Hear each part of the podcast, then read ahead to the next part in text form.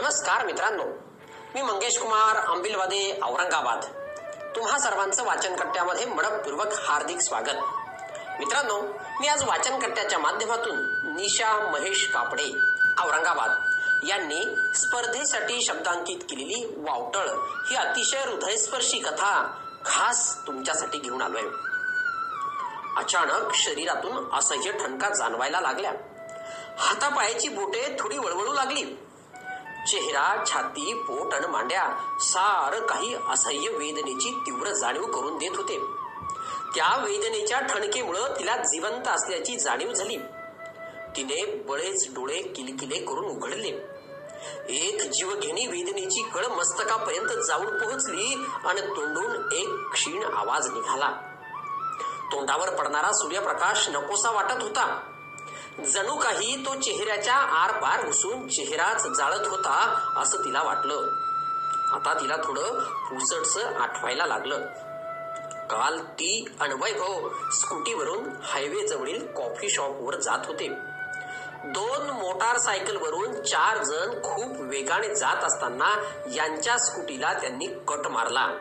हे दोघेही पडले. वैभव चिडून ओरडला म्हणून चौघेही माघारी वळले. अन वैभव तिचा मित्र कुठे आहे? कसा आहे? जिवंत तर असेल ना?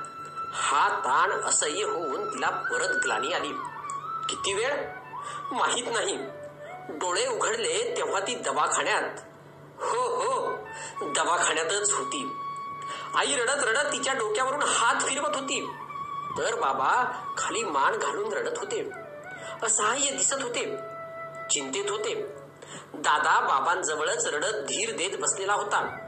नर्स आणि डॉक्टर तिच्या शुद्धीत येण्याची खटाटोप करत होते. तर इन्स्पेक्टर लेडीज कॉन्स्टेबल आणि शिपाई तिला शुद्ध येण्याची वाट पाहत होते. तिच्या पूर्ण शरीरातून वेदनांचे मोहळ उठले होते.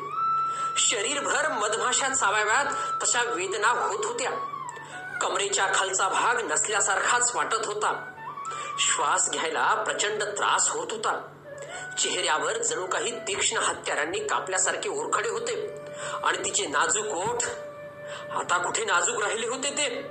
ते तर काळे निळे जखमांनी सुजून जाड झालेले होते. चार जणांनी तिच्या शरीराचे लचके तोडले होते. तिच्या आरोळ्या आणि प्रतिकार यांच्या ताकदीपुढे कमी पडला. वैभवच्या डोक्यात सळई मारल्यानंतर तो खाली पडला होता. पण आता आता कुठे आहे तो? तिने आईकडे पाहिले. आई रडतच होती. देवा हे काय घडलं? का वाचवलेस मला? इतक्या यातना सहन करण्यासाठी काय गुन्हा होता माझा? मी एक स्त्री आहे हाच ना? देवा कसा रे निष्ठूर आहेस तू? तू जसा द्रौपदीच्या मदतीला धावलास आणि भरसभेत तिची आबरू वाचवलीस तशी माझी पण वाचवायला का नाही आलास? त्या नराधमांना तुझ्या सुदर्शन चक्राने यमसदनाला का नाही धाडलेस?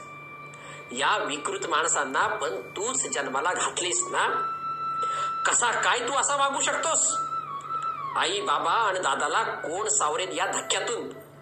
बाबांचा तर मी जीव आहे. आपल्या परीचे हे हाल पाहून काय वाटत असेल त्यांना? देवा घेऊन जा मला.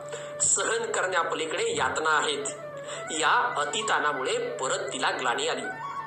ती भयानक घटना घडून आता सतरा अठरा तास उलटले होते. वैभवच्या डोक्याला सतरा अठरा टाके पडले होते. तो अतिदक्षता विभागात होता. त्याची तब्येत गंभीर होती. पण तो थोडा शुद्धीत आला आणि त्याने चौघांची माहिती दिली. पोलीस पथके शोध घेण्यासाठी रवाना झाले. त्यापैकी दोघांना पकडण्यात यश आले. उर्वरित दोघांना पकडण्यात पोलिसांनी कुठलीच कसर ठेवली नाही.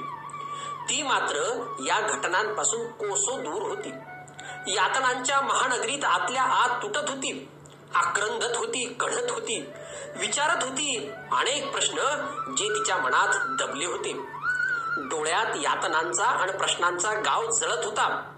कालपर्यंत भिरभिरणाऱ्या सळसळतळ्या खळखळून हसणाऱ्या फुलपाखराचे आज उद्ध्वस्त वावटळीत रूपांतर झालं होतं. एक उत्साही गुणी स्कॉलर आई बाबांची आणि दादाची परी आज वासनांद लांडग्यांनी मरणाच्या दारात आणून सोडली होती. एक झंझावात त्या दवाखान्याच्या खोलीत शांतपणे विझत होता. देशभर मीडियावर शहरात प्रत्येक जण चिडलेला संतापलेला होता. जो तो त्यांना आमच्या हवाली करा. भर चौकात फासावर लटकवा लोकांच्या हवाली करा असा आक्रोश करत होता. माणुसकीवर संरक्षणावर संस्कारावर आणि न्याय व्यवस्थेवर खूप मोठे प्रश्नचिन्ह केले जात होते. पण त्या खोलीत मात्र एक हाडामासाचा गोळा यातनांच्या भोवऱ्यातून कायमचा शांत झाला. अखेर यातनांचा विजय झाला. माणुसकी हरली. एक वावटळ मात्र गोल गोल फिरत शांत झालं होतं. कायमचा प्रश्नचिन्ह म्हणून. पेटलेल्या जनक्षोभाची वावटळ आता वासनांद लोकांना अद्दल घडवून शांत होते की पुन्हा एखादी निर्भया या खोलीला पाहावी लागते हे आता येणारा काळच ठरवणार होता. एक वावटळ उठली होती अनेक प्रश्नांची धूळ उधळत. धन्यवाद.